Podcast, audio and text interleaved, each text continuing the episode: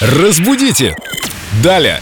Я тут краем глаза заглянул в вопрос, похоже, это от скалолазов.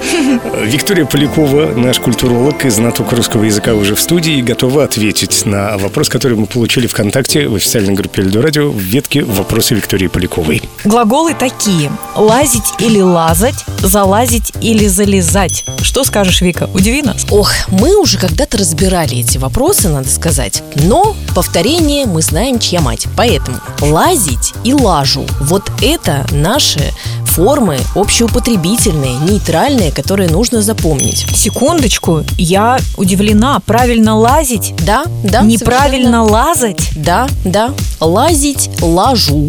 И говоря о второй части вопроса, залезать. Только такая форма считается стилистически нейтральной. Вот это поворот! Все же говорили лазать, а надо лазить. Да, и залезать. Запомнили? Отпечаталось. Будем употреблять только так. Лазить, лажу, залезать. Это нужно запоминать. И русским, и иностранцам. Да. Разбудите! Далее!